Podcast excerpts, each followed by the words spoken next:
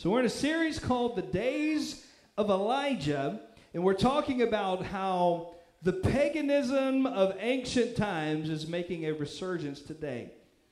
Ahab and Jezebel followed a long, long line of wicked rulers over the nation of Israel, only they did more evil in the sight of the Lord than any of the kings before them. They promoted the worship of Baal and Asherah.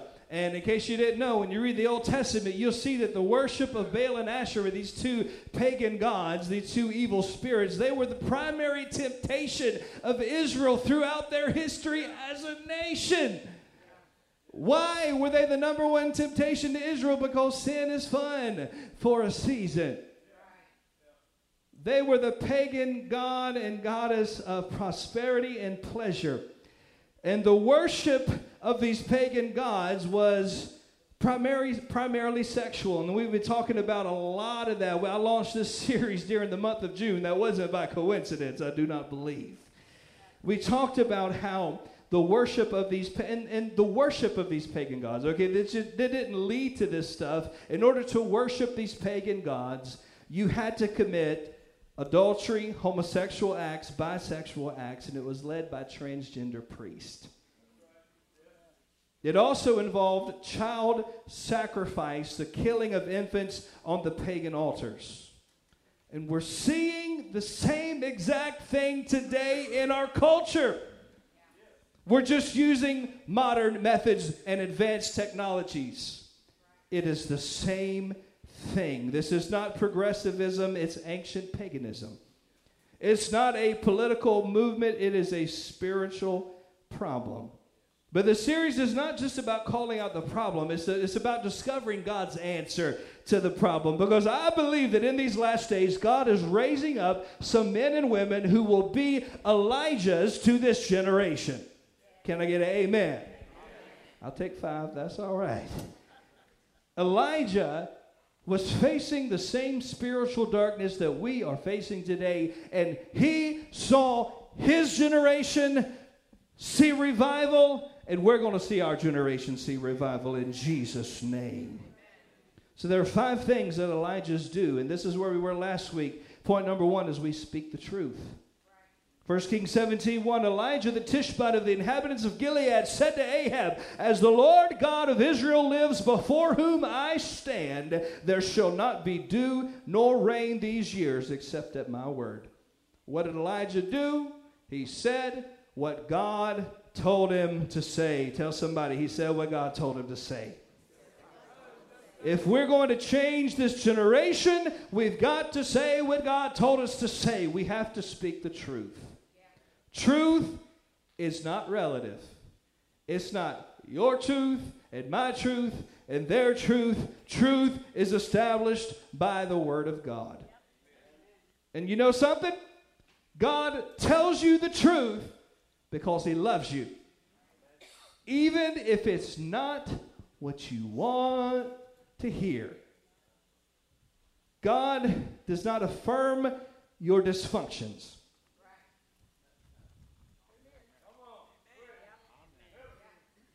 He tells you like it is.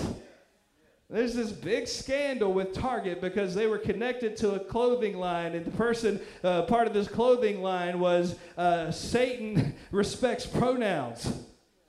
Well, yeah, he came up with the idea. God does not affirm your dysfunction. He tells you the truth regardless of whether you like it or not. Why does He tell you the truth? Because He loves you and He wants to set you free. Come on. If I went to a doctor and he affirmed my cancer and said, It's so, I just celebrate you. Let's throw a party and give you a bunch of clothes that has the word C written over it. That'd be a mighty bad doctor, wouldn't it? A good doctor's gonna tell you this stuff is bad, and if we won't deal with it, it's gonna kill you. That's love.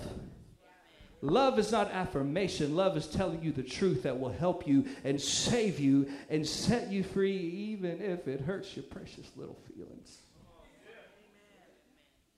If what you're doing is destroying you, God will call you out because He loves you.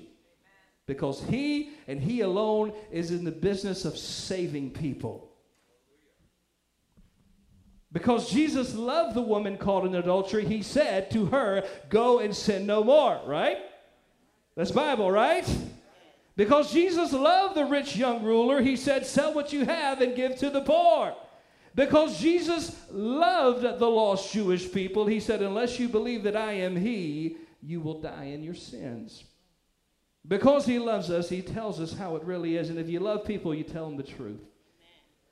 We preach truth because we love people. We tell you that what you're doing is wrong, not because we hate you, but because we love you. In fact, in my opinion, it would be hating you if we knew that what you're doing is going to destroy your soul and destroy your life and destroy your family and rob you of your peace of mind, I would be hating you if I affirmed that and said you are great just the way you are. If you're driving a car straight off a cliff, I'm not going to say, go for it, bud.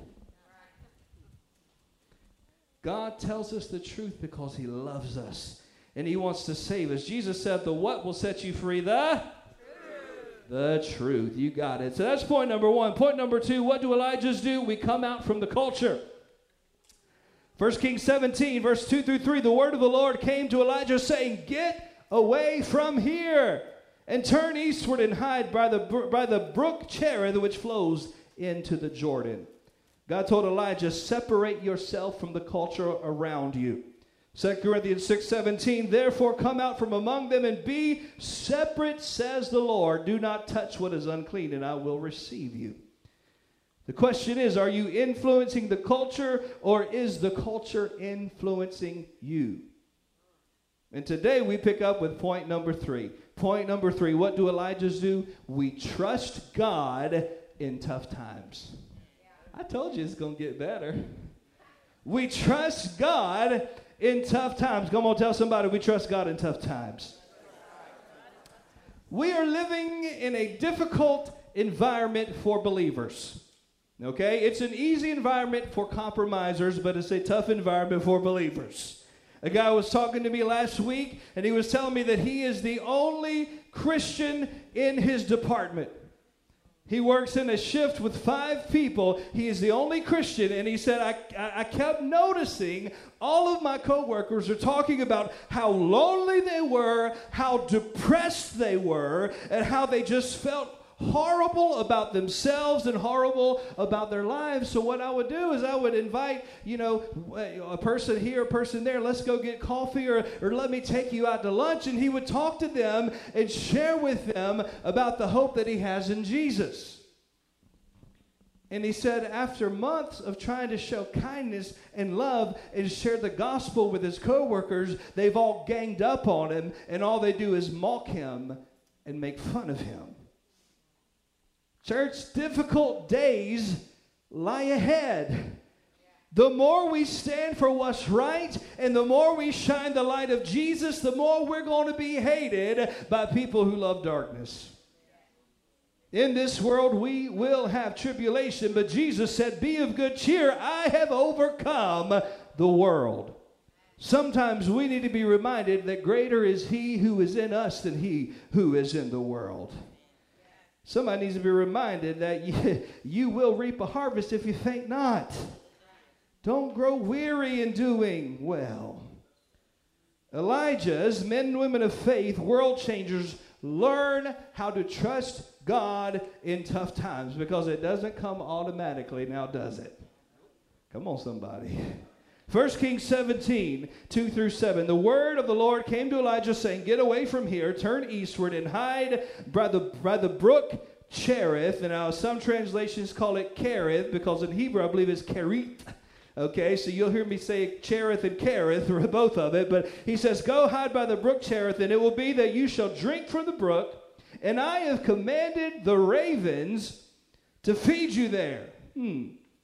So he went and did according to the word of the Lord, for he went and stayed by the brook Cherith, which flows into the Jordan. The ravens brought him bread and meat in the morning, and bread and meat in the evening, and he drank from the brook. This is highly unusual. God tells Elijah to go hide in the Kerith Valley and he's going to eat at McRaven's, right? Morning and evening, the birds brought him. God invented Grubhub. That's in the Bible. Did you know that? Somebody saying, see, that's why I don't believe the Bible. It's full of fairy tales. Birds can't deliver food. really? Because I've seen it. Okay, I, we got a photo I, I want to share with you. I took this photo a, a, few years back. I was driving to work one morning and I passed a crow sitting on a speed limit sign holding a McDonald's bag in his mouth. That's the God I serve. Hallelujah. I was like, okay, Lord, I'll go hang out by the brook for a little while. Bring me a Big Mac. Praise Jesus. When I saw that, I immediately thought, you know, I've read about this.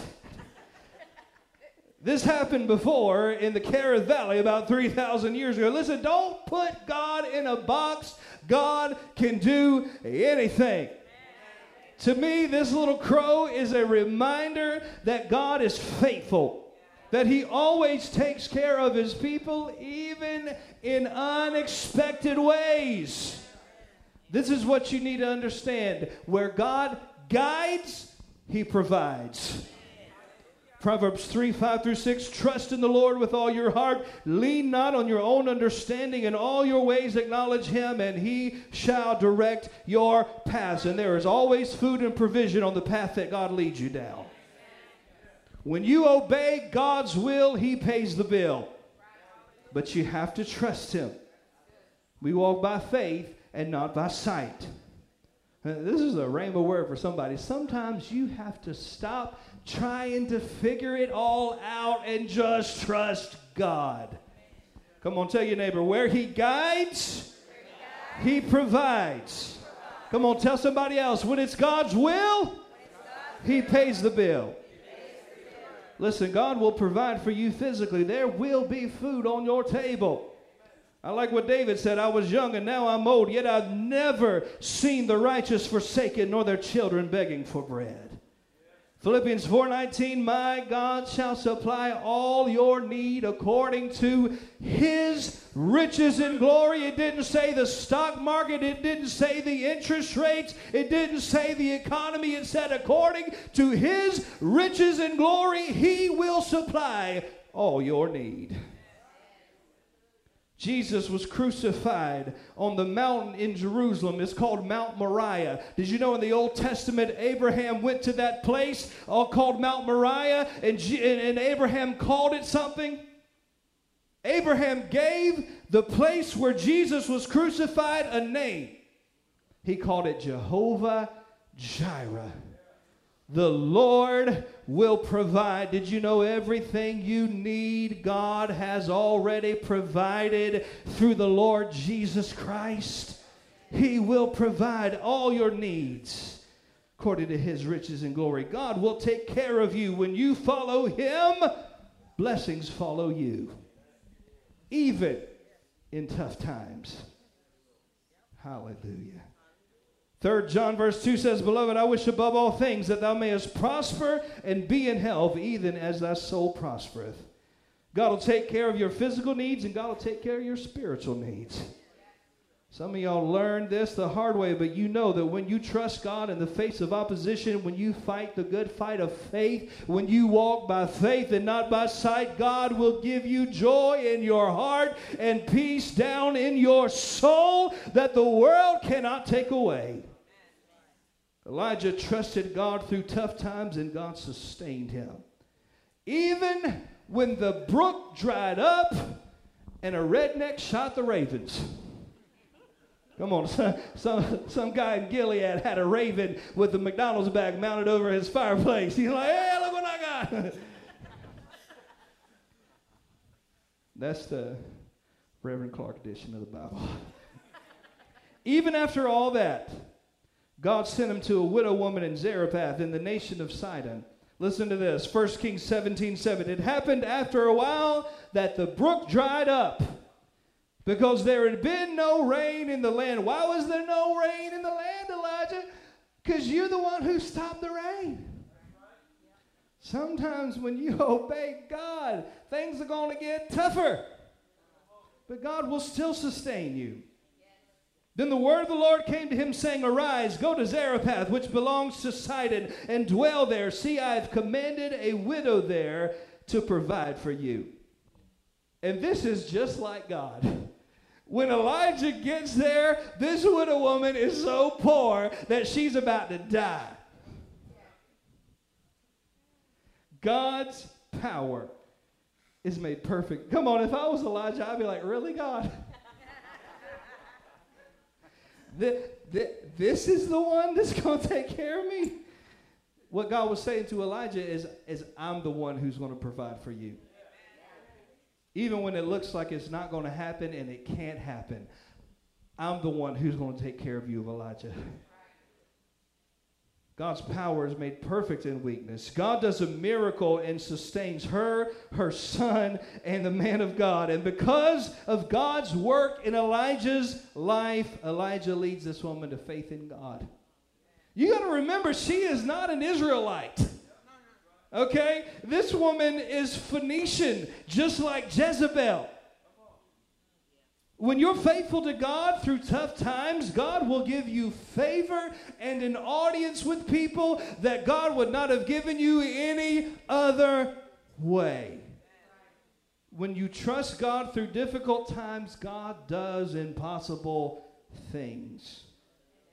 Five things God's people do we speak truth, we come out from the culture, we trust God through tough times. Number four, we confront evil. 1 Kings 18, it came to pass after many days, three years, that's many days, is it not?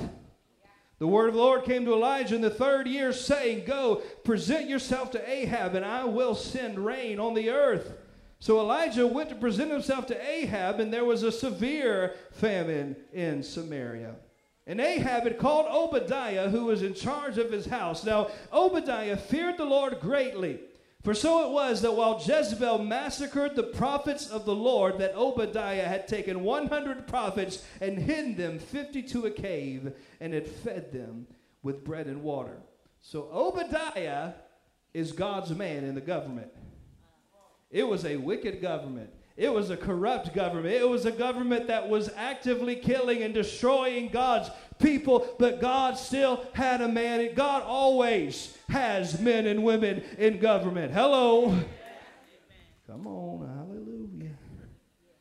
Elijah finds Obadiah and says, Tell Ahab I'm here. And, Obadiah says, Hey, man, you're trying to get me killed. You see, Ahab was so furious with Elijah because Elijah stopped the rain that he had been searching for him, not only in Israel, but in all the surrounding nations. He sent people to find Elijah and bring him to him. Verse 14, this is Obadiah talking to Elijah. And now you say, Go tell your master Elijah's here, he will kill me. Then Elijah said, As the Lord of hosts lives, before whom I stand, I will surely present myself to him today. So Obadiah went to meet Ahab and told him, and Ahab went to meet Elijah. Then it happened when Ahab saw Elijah that Ahab said to him, Is that you, O troubler of Israel? Let me tell you something. In these last days and in these difficult times, God is giving some men and women the trouble making anointing. God is going to send some of y'all into some places to stir up some stuff. I'm just prophesying to you. And don't blame me. Is that you, Elijah, old trouble of Israel? And he said, I have not troubled Israel, but you and your father's house have, and that you have forsaken the commandments of the Lord and followed the Baals. Now, therefore, send and gather all Israel to me on Mount Carmel, the 450 prophets of Baal and the 400 prophets of Asherah who eat at Jezebel's table. Oh, it's about to go down, y'all. Elijah basically said, Meet me in the parking lot. Uh huh. There's about to be a showdown between Almighty God and the false gods that the people are worshiping. Elijah confronts evil. Church, we cannot tolerate evil. We can't do it. Tolerance is unacceptable. Tolerance is compromise with the world. Tolerance is the opposite of repentance. In fact, tolerance stops repentance. Repentance says you have to change. Tolerance says you're good just the way you are. Jesus warned, warned the church at Thyatira, his warning to them is that they tolerated Jezebel. Tolerance is demonic. Tolerance of the church is an open door to the devil. First you tolerate it, then you accommodate it, then you celebrate it. And here is a warning to somebody you will one day be dominated by what you tolerate. That's a message to the modern church. That's a message to so called progressive Christianity. And that's a warning to you and me that we will one day be dominated by what we tolerate. Look at the United Methodist Church. They have such a rich spiritual heritage. They were birthed out of revival. So many of our doctrines in the assemblies of God come from the Methodist revival. I read the writings of John Wesley. I'm like, praise the Lord, brother. I believe you Pentecostal. I mean, they would dance the aisles and run and praise God, and they were on fire for God and had such a passion for the gospel and for holiness and for integrity. It started with tolerance, and now the whole denomination is being dominated by spiritual wickedness. So much so that it tore them apart. And most of what remains is nothing more than a mockery of God and His Word. And it's not just the United Methodist Church, it's spreading to denominations all over this country.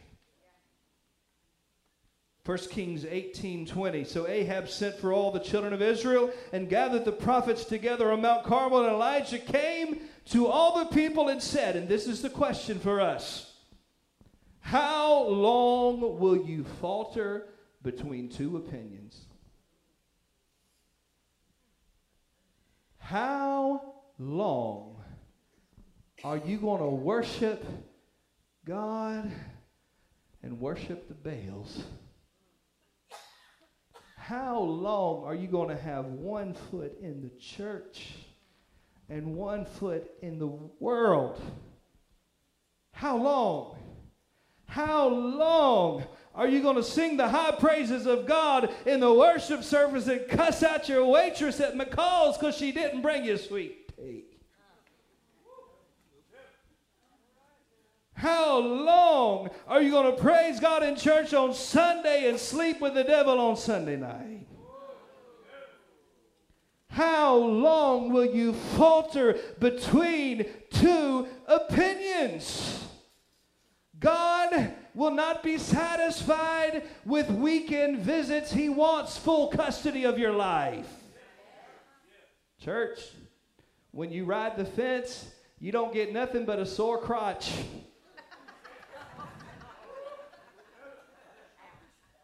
That's all you get. Because you won't get nothing from God. Jesus said, if you're not with me, you're against me. Come on, somebody. Elijah said, if the Lord is God, follow him. But if Baal, follow him. In other words, be affiliated one way or the other. Live for God or don't. But don't pretend like you could have it both ways. But the people answered him not a word. Oh, was a quiet day in church at the church of Mount Carmel. Then Elijah said to the people, I alone am left a prophet of the Lord, but Baal's prophets are 450 men. Therefore, let them give us two bulls, and let them choose one bull for themselves, cut it in pieces, lay it on the wood, put no fire under it, and I'll prepare the other bull, lay it on the wood, put no fire under it. Then you call on the name of your gods, and I will call on the name of the Lord. And the God who answers by fire, he is God. Church, the one true God still answers by fire today. And that's why we need and we have to have the fire of the Holy Spirit to stand against evil in these last days. Verse 30, and so it was at noon, or 27, at noon that Elijah mocked them and said, Cry They were sitting there, made their sacrifice, put the bull on the altar, and it was a bunch of bull. Nothing was going on. Elijah's over there making, I mean, 450 prophets of Baal. And this one little fellow over there making fun of them, taunting them. He mocked them. Cry aloud, for he is a God. Either he is meditating or he is busy. you know, the Hebrew original means maybe he's on the toilet.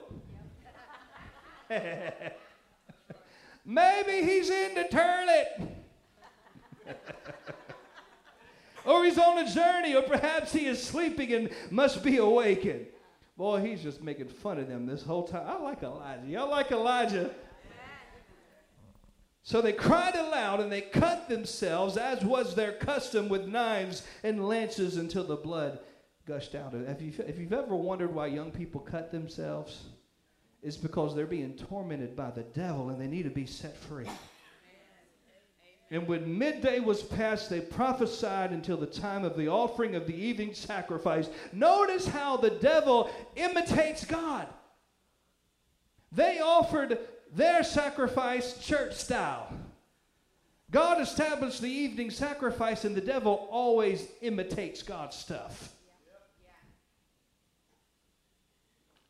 They waited until the offering of the evening sacrifice, but there was no voice. No one answered. No one paid attention. Then Elijah said to all the people, Come near to me. So all the people came near to him, and he repaired the altar of the Lord that was broken down that's where we start. If we're going to change this nation, if we're going to change this city, if we're going to change our neighborhoods, if we're going to change our families, we've got to rebuild the altar of God again. The first thing Elijah did was rebuild the altar of God. And some people say, well, there was a drought and a famine in the land. They should have been praying for rain, but Elijah understood that God will not send the rain on the land until there's fire on the altar. It's time to rebuild the altar of God in the church and in the home and in our families and in our schools and in the workplace and in our government, There, should I say it. It's time to go back to the old landmarks and redig the wells of the generations before us and get back to the place where we humble ourselves and pray and turn from our wicked ways and seek the face of God. Elijah rebuilt the altar of God. And then to show off the greatness of God's power, he told him to put water on the altar. You're praying for fire. And he said, put water on it. In other words, you're going to know that this was not done by man. You're going to know that you know that you know that this was a move of Almighty God.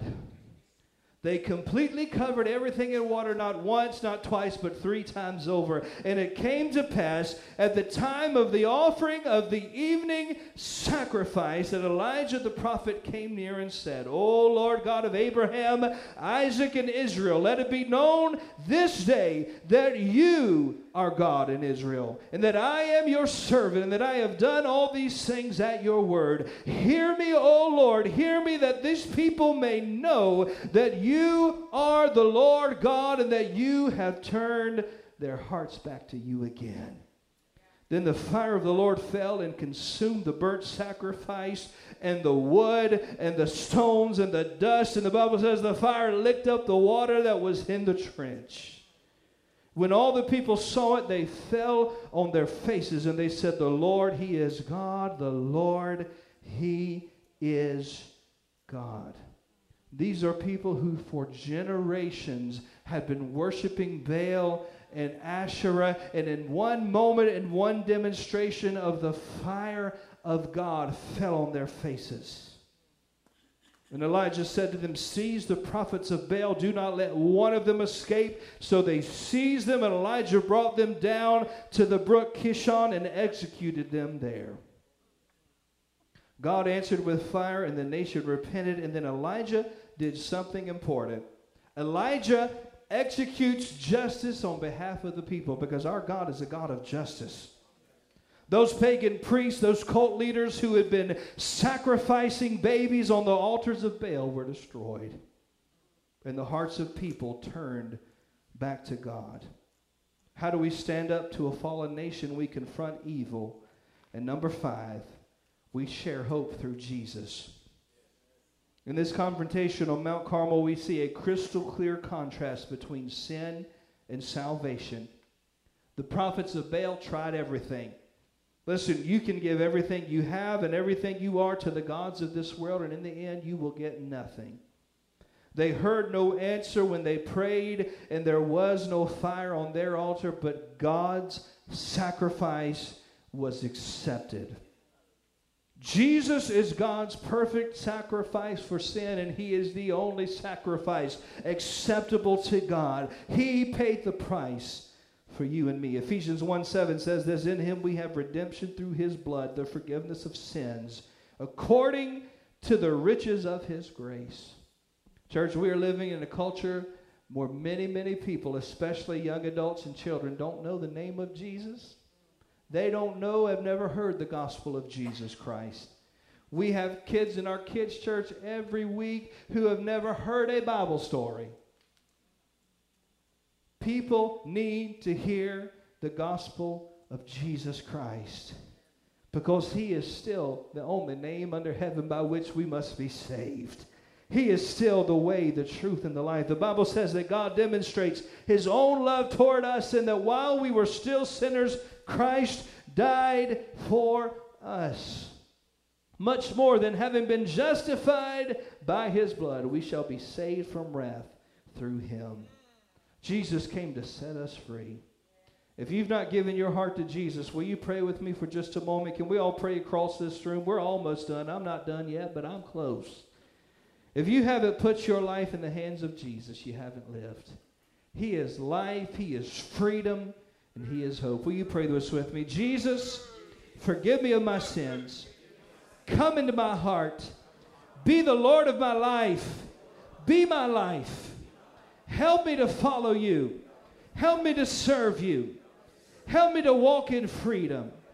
And with your help, I'll live for you the rest of my life in Jesus' name.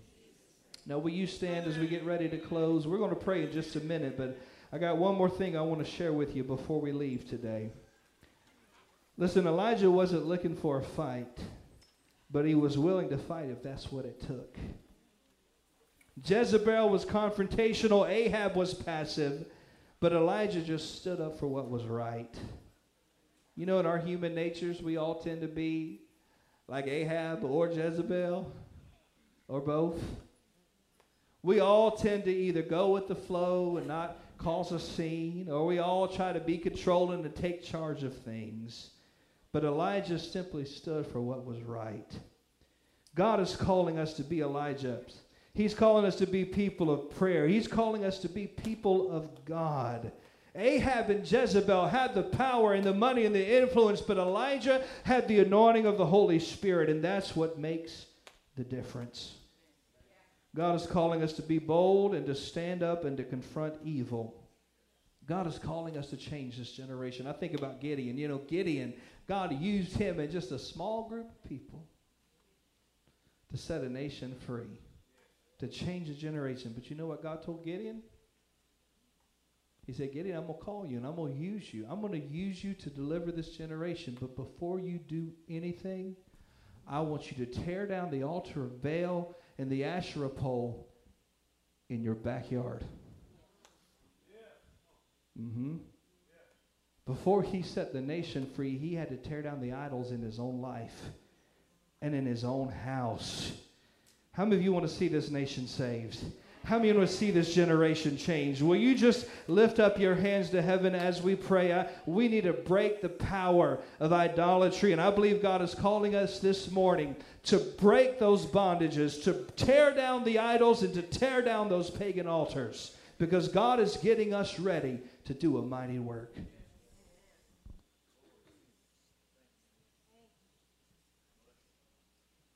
I'm getting ready to pray, but there's, I just feel like somebody needs to hear this.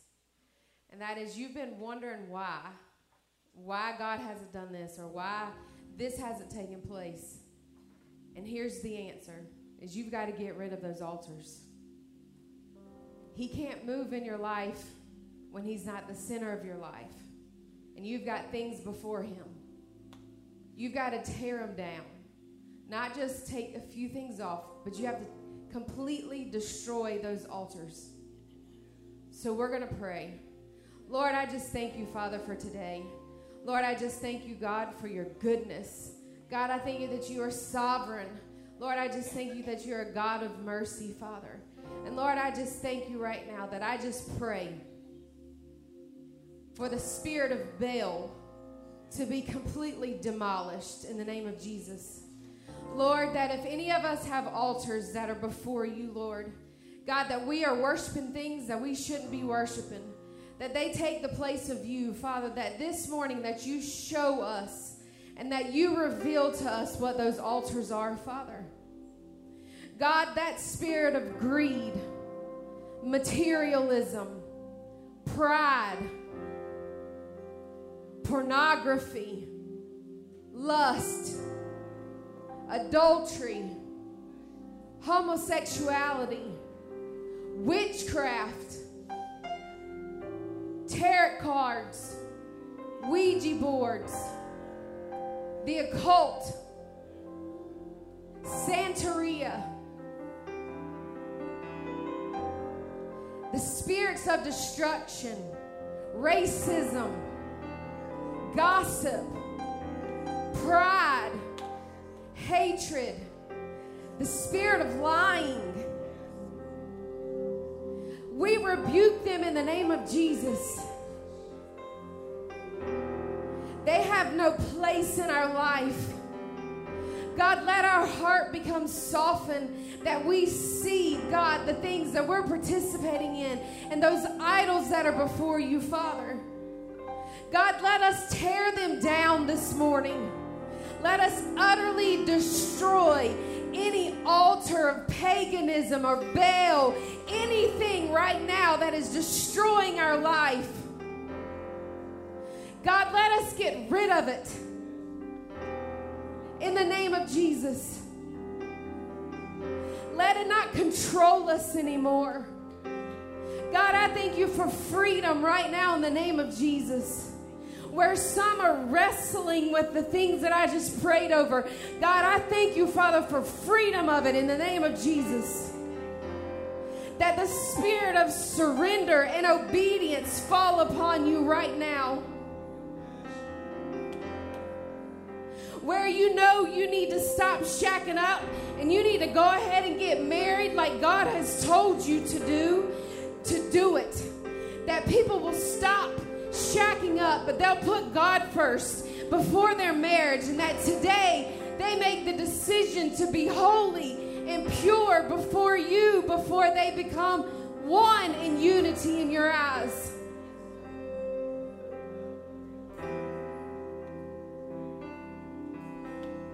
God, I thank you for freeing some people of loneliness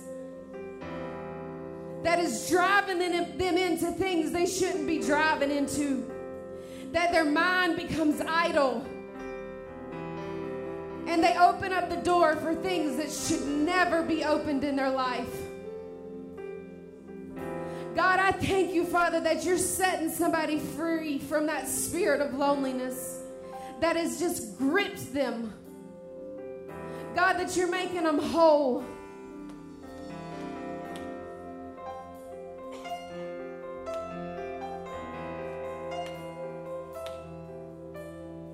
Lord, I just thank you, Father, for a mighty move, Lord. God, we want more of you. And God, less of us this morning. Lord, we want more of you. We cry out in worship, Father, and we just say, God, give us more. God, pour out on our altar your anointing like never before, Father. Let us be saturated in your presence. That those things that we participated in, God, that we're no longer filled. God, that we become so filled in your presence that we don't long for the things of this world. That where sin has been made so much fun that it's not fun to participate in. Lord, let us seek your face this morning.